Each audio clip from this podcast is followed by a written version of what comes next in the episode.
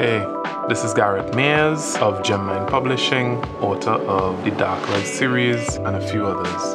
You can find everything of mine on Amazon.com. Just type in Gareth Mayers, G A R E T H M A Y E R S. Please give it a try. Hello, good day, everyone.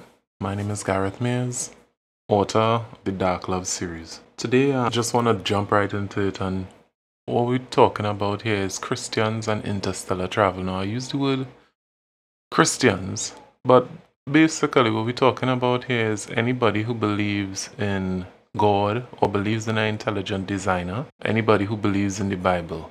Those crowds are who I'm talking to. And the reason why is because when we look at the world today, I guess there's, it seems as if Christianity the Bible, people who believe in the Bible, and people who believe in an intelligent designer seem to run in conflict with science. And I am a science fiction writer, yet I do believe in an intelligent designer. And for some, this may seem like a conflict of interest. That is how uh, the state of the world is right now, where somehow we have allowed people who are atheists and scientists, in other words, to kind of commandeer science and tell us that we are not we are not scientific. And I think Christians, in other words, react in the wrong way sometimes because instead of claiming their birthright, they concede ground by sort of becoming anti science themselves. But what we need to recognize, or what I would say I recognize is that science is real and science is is God. God, if we believe in an intelligent designer who created everything, we have to recognize that he is the one who made science. He is the one who made biology, made physics, made chemistry, and therefore we would be conceding our birthright to just give it up and be like and become anti-science and concede that ground to them. So with the same fervor and gusto we revel in the Bible or we read the Bible because we know that is what we believe to be the word of God. We also need to look at nature and look to science, in other words, as a source of getting to know our creator mind. However, we do know that the elements, there are people within science who, in other words, are anti God, and as such, they allow their their views on the creator to allow them to, um, to skew science to suit their odds and ends. Just as how people who believe in the Bible, because they want to do some particular wrong, they may skew the Bible itself to try and suit their odds and ends. So they bend reality or they bend what the word is in order to fit their narrative. And it's the same with some scientists today. A lot of scientists today just gun ho who would not even accept the possibility that everything is intelligently designed, and as such, they do not even look to that possibility. Now, in saying all this, what we're going to discuss here is just the possibilities of interstellar travel or colonization of the entire universe by humans, and why, and we're going to do this from the perspective of an intelligent designer creating the, the universe, as it were. We're going to be using a mix of the Bible to kind of help mold our views or thoughts. And we're also going to use a bit of common sense and looking at nature for examples. So we're trying to draw on many different facets and sources here. Now, as we go about doing this, it will take several episodes. So be involved for the long haul. Today is just the introduction. And what the introduction going to establish is which branch of belief in the Bible you are in line with. So I've come up with some acronyms. One is UTC, which stands for the universe tests its citizens. And the other is UNC, which stands for the universe nurtures its citizens. So, what does the UTC involve? Well, this is the definition I've come up with. The UTC or the universe tested citizens model is the belief that the universe was created to test man to determine if we are good or bad, then punishes us to heaven or hell depending on our life choices. In some versions of this belief, the earth is also temporary and is also destroyed in the end. You know the end is. So this is what the belief in the UTC is. What is the UNC? The UNC or the Universe Nurtures Its Citizens model is the belief that the physical plane of existence, i.e., our universe, was created for mankind to live and inhabit. So that is the UNC. Now, for our purposes, we're going to be going with the UNC. But first, let me discuss why we're not going with the UTC. We're not going with the UTC for a few reasons. One, the belief that this earth was created for nothing and that is just a temporary holdover until we go to our real life, it kind of makes everything here pointless. I mean, don't get me wrong, death does make everything pointless as well. But what we have to also remember is that death, that was never part of the plan. We see that in the Bible. With the narrative of the Bible, we see that in the beginning, after God created Adam, he did give him a command and he said, that you won't do this thing, and if you don't do this thing, or if you do this thing, you will die. We all know it, the eating of the forbidden fruit, as it were. So, death was contingent on not eating this particular fruit, or in other words, not sinning. But Adam chose to do what he did. Hence, from the narrative of the Bible, we see that, okay, it was never the Creator's intention to really allow death to be a thing. So the whole concept of humans being of death being a natural occurrence, it doesn't really the Bible doesn't support it. That is not a natural thing. Our our state is supposed to be one of permanency, which is why why we die is such a mystery. Now, just a side note. We notice there in those scriptures in Genesis. As a matter of fact, let me tell you the exact scripture. It's Genesis Genesis 2 and verse 15. That is where God essentially laid the command upon man to, that he could eat from every tree of the garden um, to satisfaction, but the tree of knowledge of good and bad, he was not to eat from it, because upon the day that he eat it, he will certainly die. It says there that upon the day, in other words, that he eats it, he will certainly die. But yet, Adam lived to be um, 900 and something years old. So it makes us wonder well, how come he didn't die within the exact day? I mean, is something wrong with the narrative of the Bible? However, the Bible does actually answer this question. This is just a side point. Later on in the Bible, in about the second um, letter from the Apostle Peter, so that is Second Peter, I believe it's chapter, well, there's only one letter, I believe. It would be 8, verse 8. He does, I, he does address this by letting us know that to God, a thousand years is one day. So one day to God is as a thousand years to us. So what that would mean is that no human since Adam has ever really lived past that day. All of us have died within the thousand years. And it would mean then that humans have a life cap, a cap placed on our life at a thousand years. Now, scientific side of me says that if we dealing with an intelligent designer and you just think about it logically, you make um, a robot. Ever watch all these movies like Ex Machina, Terminator, and the scientist creates a robot or a creation that is powerful and it goes awry. It begins to malfunction, and they did not create a self-destruct button within the creation. And now we have a, a creation running amok all over the place, just being a nuisance or for some narratives, the extinction of the species. I think to a certain extent that that was precisely why this thing called sin is within mankind. It was like a fail safe. Should mankind go awry, this fail safe will kick in and wipe them out. And as such, we did go awry and sin was activated. And in other words, sin seems to be something on a genetic level. It could be passed on from father to son and it goes straight through the generations.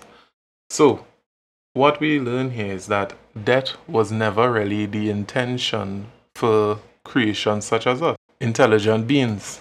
It doesn't say anything about animals, however. So animals were, they did really, and they were part of the whole cycle. They were supposed to be dying and, you know, but humans, on the other hand, intelligent creatures who could appreciate life and who could have this sort of understanding, in other words, who were created in God's image and likeness. We were supposed to live forever. But we lost that and now we die. What does that mean? Well, if we were running through this scenario and thinking about God create us, we live in forever. Adam never sinned. At some point in time, if we live in forever, we would eventually fill this earth as God intended and subdue it and having we'd have in subjection all the fishes that you know the scripture. But what we would do after we filled it, we would be out of space. And then what? And this is why we be, well, I believe that the next step in his plan, if we were to look at his plan, would be for us to go out to space and colonize other worlds because he would have two choices at this point in time. He could say, All right, you guys have filled the earth exactly as I told you to. Now I am going to cut off all reproductive capabilities. Hence, everyone who would be, let me say, now being born at that period of time, they would not have the chance or the privilege, whatever you want to call it, to have children they would have to be the only group of people in human history to not have children and to remain childless. So that could be one way he would do it. Now, there are some benefits to this, huh? Because we always try to look at positives and negatives. If the world had reached a particular number and there was a cap, it would mean to say that we would know every human on this earth given our lifespan, in other words, being infinite. At some point in time, we would know literally every human on the earth by name, first name, last name. We would know them as if they were our brother. We would literally view every human as if they were a family member. The human family would be extremely close so that, you know, no matter where you are, you would always be up to date with what's going on in everybody's lives all around the world. And there would be a specific number probably assigned to each person.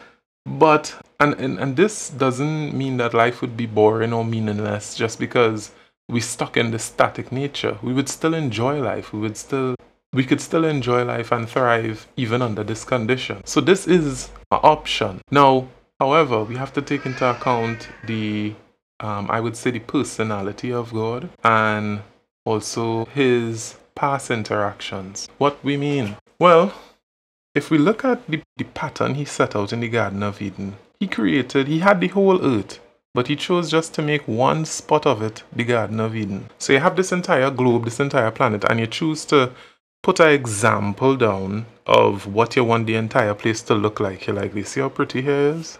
You like it?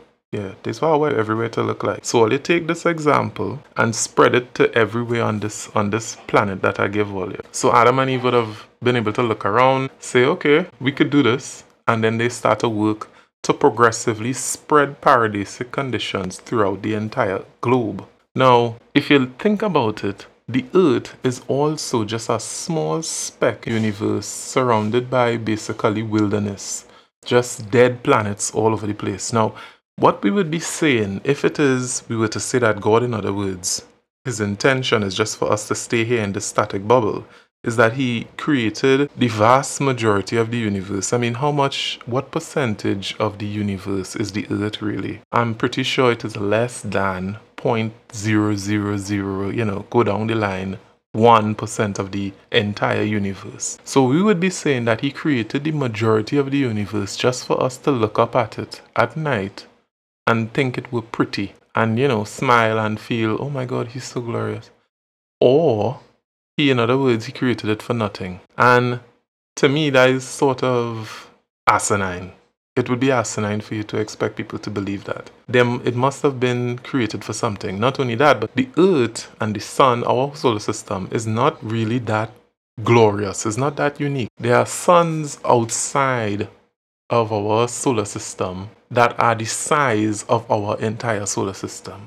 So does it mean that God really and truly doesn't want us to experience these things that he has created? Think about it from another example. Would a parent take a piece of food while a child is hungry and dangle it in front of them, a loving parent that is, and always keep it just out of reach so that this child is always longing for this but could never attain it? I don't believe so. So we have to work at the principle that God is love. And if He puts something in front of us, it is because He does eventually intend for us to attain it. This is also one of the reasons why Adam and Eve were foolish to eat from the fruit or the tree of good and bad. When God put that there and he told them not to eat from it, it's not that he necessarily meant that they would never they would never eat from it. But at the point in time, it was not the appropriate time for them. So Because if you notice, he did not have any rules against eating from the tree of life. They could have ate from the tree of life. However, when they did what they did,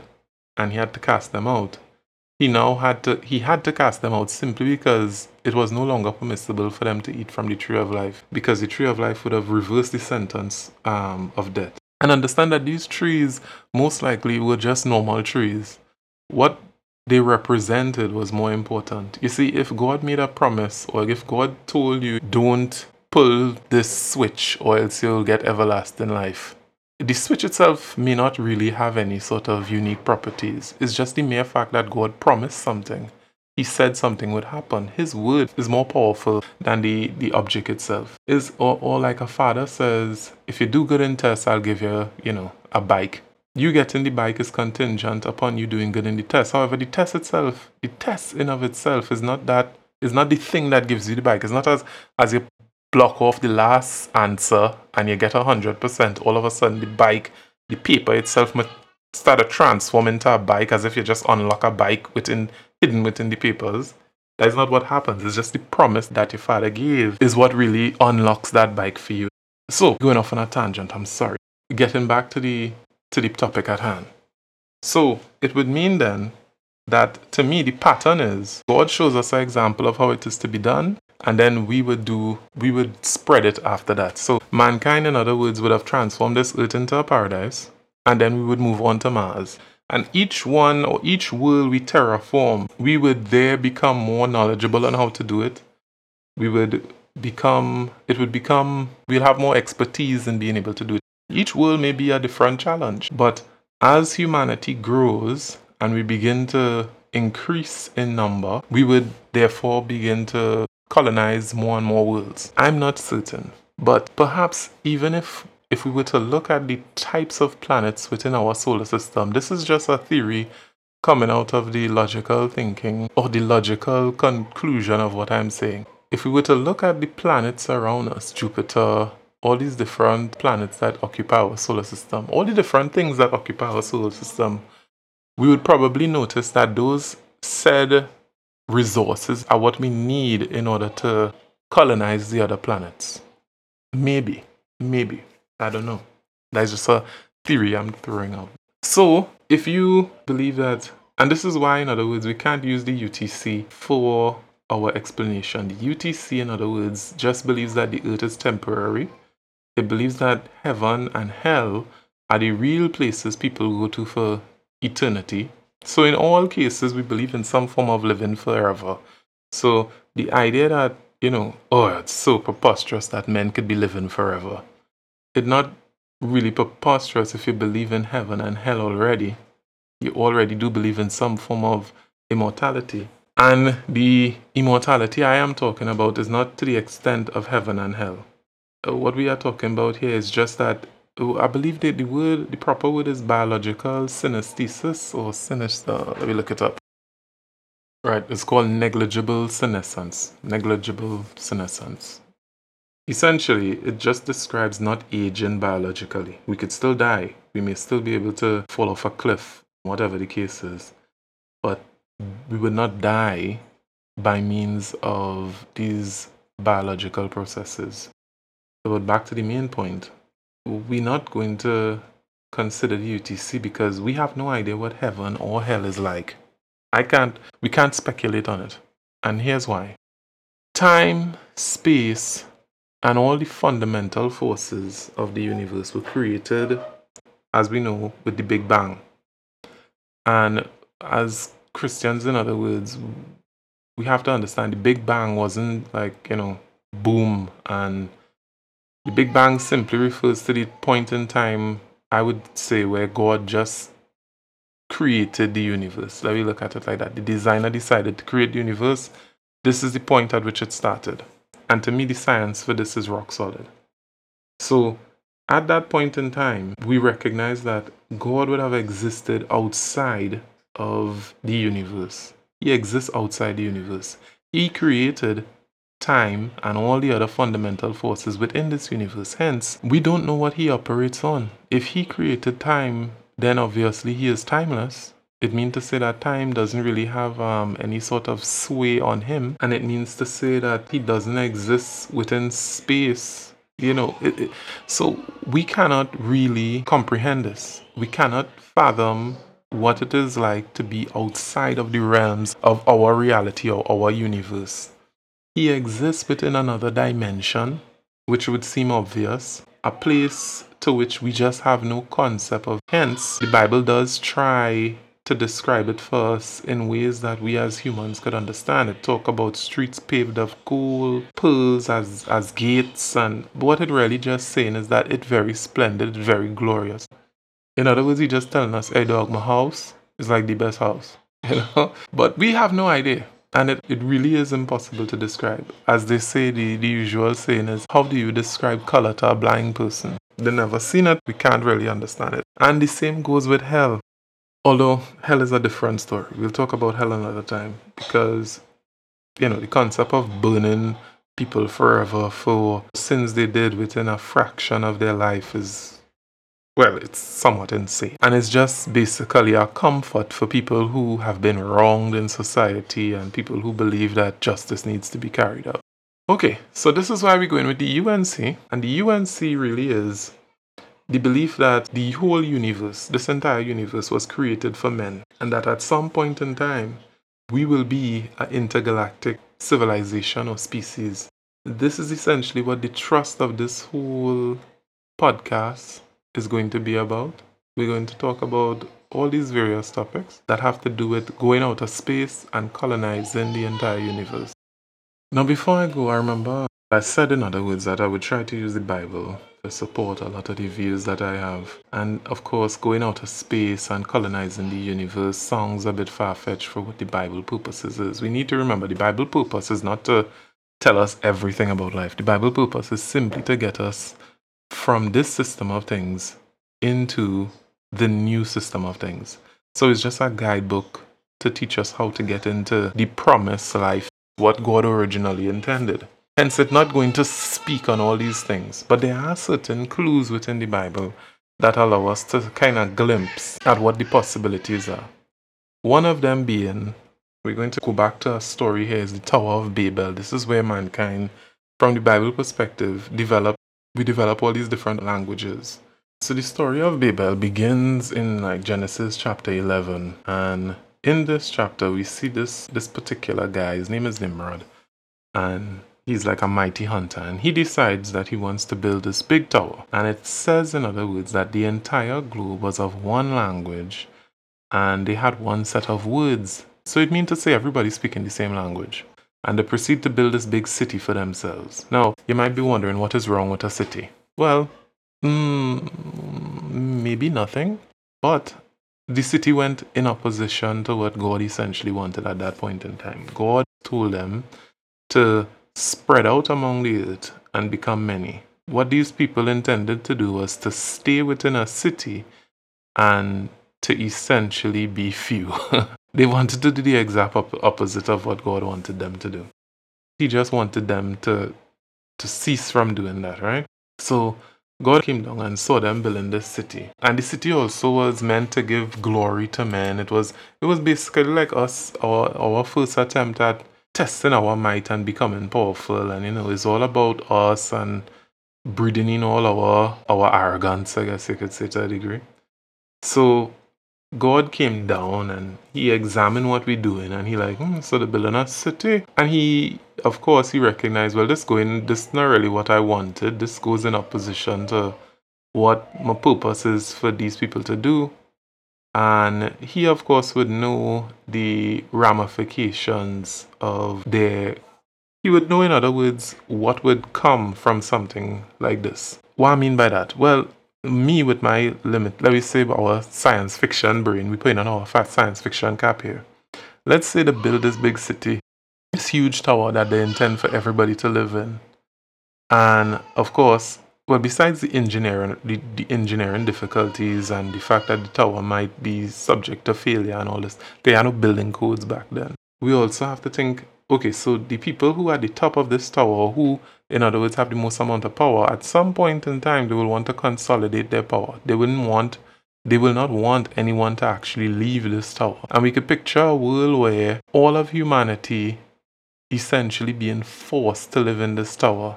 And of course, we would have to invent rules to keep people bound to this tower. You know, you can't have children. We have to kill children who born who don't fit into the population design as other people die. So it just would be a kind of nightmarish scenario to kind of have everybody being forced to live in this tower. That could be one of the reasons why God, in other words, said, fine. And there's a specific line he used that give us a clue as to why men, in other words, may be able to accomplish much more than we think.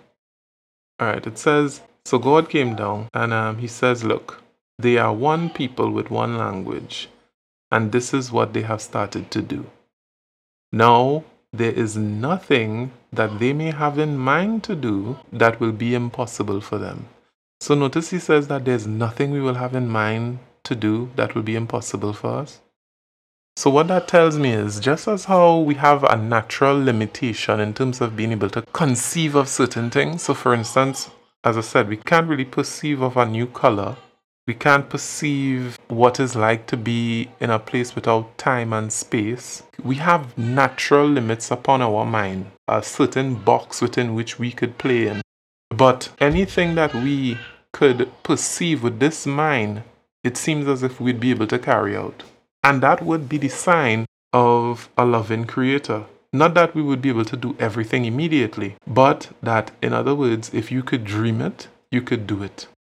He created reality and this entire universe. And in other words, he's saying it's our sandbox. We could play in it. And of course, as with children, you know, a parent may be holding back a child from getting to certain places or playing with certain things, not because the parent doesn't want the child to ever play with those things, but simply because at the point in time the child will hurt or damage itself playing with, you know, certain things. So, in like manner, it seems to me as if, based on what God says here, the fact that almost, well, anything will be possible. Anything we could conceive of with our mind would be possible. If we, in other words, within our mind could conjure up something, see how the parts fit together, and conceive of a way to translate it to reality, we could actually do it. It is possible in some form or other. It, in other words, is why I believe going out of space, while it may seem like radical, is not actually, that is like the first step because eventually we would bring in subjection to me all the different fundamental forces of this universe. We as humans would be for lack of a better word, we would be the gods of this particular plane of reality. This may seem like blasphemy, but honestly, the powers or the the position we would be occupying would still pale in comparison to God and to the other celestial creatures. And the Bible also does support this as well to an extent because the Bible says, I guess I could quote the scripture another time if you really want me to, but it describes the creation ranking in other words because God, this the term hierarchy actually, this is something I guess we should get out of the way one time. Hierarchies are of God in other words. This is how God made things. He is the one who invented this hierarchical structure. So whether we like hierarchies or not, they exist and they are what it, and it is what it is. God is at the top, Jesus comes after, and then he describes particular angels as being um, within there as well. But the, the scripture that I that we are talking about in question, it says that God created man, man just a little lower than the angels. In other words, we are basically the third, or depending on how you look at it, the second highest form of life that has been created thus far. Because angels are the only things above us. I mean, of course, God is above us as well, but God is like, you know, I don't know how to describe this. I don't really see him in the scale. We, he created us. He created the scale. It's like he is separate from the creation itself now. We, the created, in terms of the things that are created, angels and humans. So he's the second in command. he's the second most powerful creature in the universe. But of course, right now we have problems and we haven't really experienced our full glory, as it were, our full capability or capacity. And because we are creatures created of a fleshly nature, it would seem as if we have to e- sort of evolve and grow in time. And we could see how that could happen. I mean, as we technology develop and we become more wise and we we learn how to manipulate the environment even more. We discover more scientific principles.